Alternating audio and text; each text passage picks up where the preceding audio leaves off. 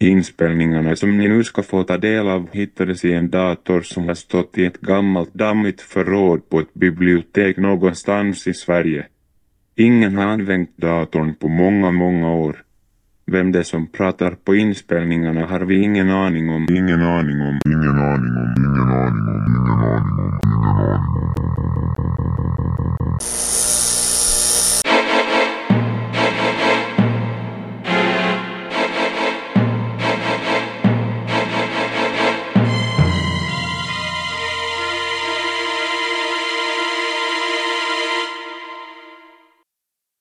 Väl mött mina levande vänner. Nu ska jag berätta för er om några riktigt farliga varelser, nämligen varulvar. En varulv är en människa, oftast en man, som då och då förvandlas till en varg. Vissa säger att detta bara händer när det är fullmåne, men det finns nog ingen som riktigt vet om det är sant. Förutom varulven själv förstås. Man kan förvandlas till varulv på olika sätt. Till exempel kan en ondskefull häxa eller något annat övernaturligt väsen som tycker att du har gjort väldigt, väldigt fel kasta en förbannelse över dig och förvandla dig till en varulv. Det kan också vara så att din mamma har tagit till magiska knep för att det ska gå lätt för dig att födas. Då blir du en varulv. Att vara en varulv är en förbannelse. Om man skjuter och dödar en varulv med en kula gjord av silver kan man bryta den förbannelsen. Om någon som känner varulven kallar honom vid sitt rätta namn bryts också förbannelsen. En varulv kan också bli en vanlig människa igen om han river ut och äter fostret som finns i en gravid kvinnas mage. Givodå-monstret, eller Givodå-besten som den också kallades, var en vargliknande varelse som attackerade människor i Givodå i södra Frankrike för snart 300 år sedan, nämligen 1764 till 1767. Nästan 100 människor dödades av monstret. De som hade sett besten påstod att den såg ut som en varg men var stor som en tjur. Den hade stora vassa tänder och en röd päls med märkliga vita ränder längs kroppen. En ung flicka som överlevde en attack berättade att en av bestens klor var lika stor som en människas hand. Den första attacken skedde på våren 1764. En flicka som jobbade på en bondgård fick plötsligt se ett odjur som kom rusande mot henne. Men tjurarna på gården skrämde bort besten innan den hann göra någon skada. Varelsen angrep nästan alltid huvudet på sina offer och brydde sig inte alls om övriga kroppen. Vanligt är ju annars att rovdjur angriper ben eller hals. Besten attackerade inte heller djur utan var bara ute efter människor. Det rapporterades att varelsen setts tillsammans med ett annat liknande djur. Vissa sa sig även ha sett hur varelsen hade varit tillsammans med en människa. Sammanlagt dödade besten 15 kvinnor, 68 barn och 6 män. Ytterligare 30 personer blev skadade. Att det mest var kvinnor och barn som dödades beror förmodligen på att de oftare än männen var ute ensamma på gården. Männen arbetade ofta i grupp med andra och hade dessutom nästan alltid ett verktyg av något slag som kunde användas som vapen.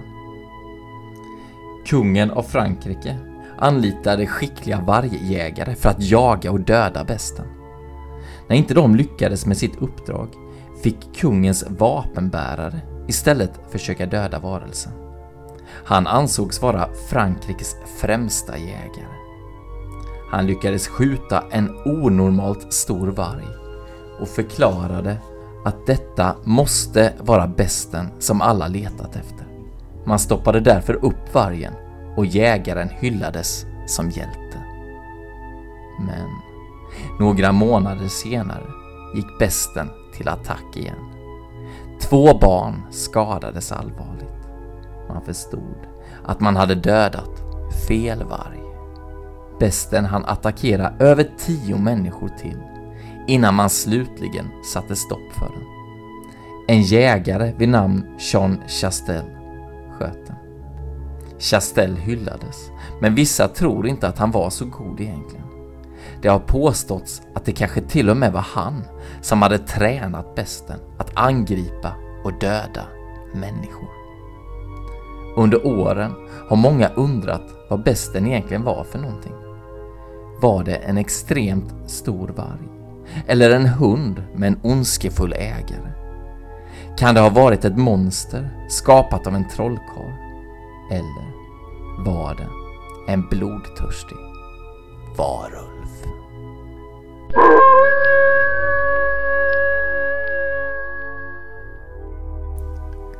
Mina vänner, jag tänkte avsluta med att berätta en historia för att göra er riktigt oroliga och rädda. Det är lätt att tro att varulvar bara fanns för länge sedan och kanske mest ute på landet och i skogarna. Men varulvar finns än idag och de rör sig även i staden. Lyssna noga på denna berättelse. För inte så länge sedan var det en flicka som skulle sova ensam hemma. Hon var inte rädd, för hon hade sin lilla hund hos sig. Hunden brukade alltid sova under flickans säng och om flickan blev mörkrädd så stack hon bara ner handen under sängen och lät hunden slicka på handen. Då blev hon lugn igen. På kvällen låg flickan i sin säng och lyssnade på ett program i radio. Då bröts sändningen och mannen på radio talade om att en köttätande, varulvsliknande mördare hade rymt från ett dårhus alldeles i närheten. Man skulle släcka alla lampor, för galningen drogs till kött, blod och ljus. Flickan släckte lampan och stack ner handen under sängen. Då kände hon hunden slicka på handen och blev lugn och somnade. Efter en stund vaknade flickan, för hon tyckte att någon kom upp för trappan. Hon stack ner handen under sängen och när hon kände hunden slicka på handen blev hon lugn och somnade om. Snart vaknade flickan en gång till. Hon tyckte att hon hörde ett plaskande, droppande ljud från badkaret. Men hon stack bara ner handen under sängen och kände hur handen blev slickad. Då somnade hon och sov gott ända tills morgonen. När flickan kom in i badrummet på morgonen fick hon se att hennes hund hängde i tvättställningen ovanför badkaret. Den var knivstucken och allt blod hade runnit ner i badkaret. På spegeln hade någon skrivit med blod. Människor kan också slicka.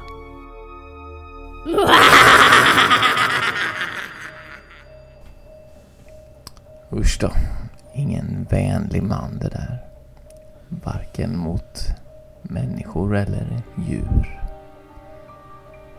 Nu är det dags för mig att ta farväl för den här gången. Men eh, kom ihåg, till nästa gång. Ondskan finns någonstans där ute. Så håll ögonen